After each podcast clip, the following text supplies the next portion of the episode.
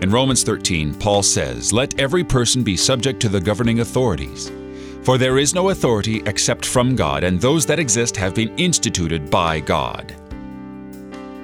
What he's saying, as I'm pretty sure you can piece together, is that there is no power on earth that God Himself has not allowed to come up or brought about to come up by His guidance. There is none.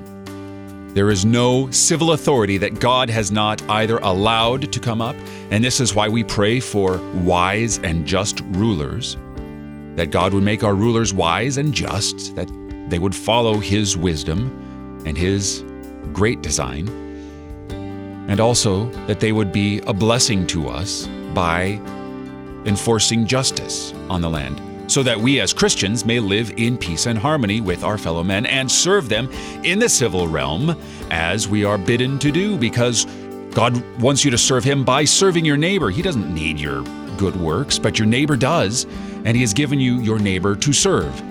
So you serve your neighbor. The one thing you may not do, you can do anything in your country that the law allows except renounce Christ. They tried that, and persecution resulted, and Christians were brought to the arms of the Lord. Be faithful, serve well.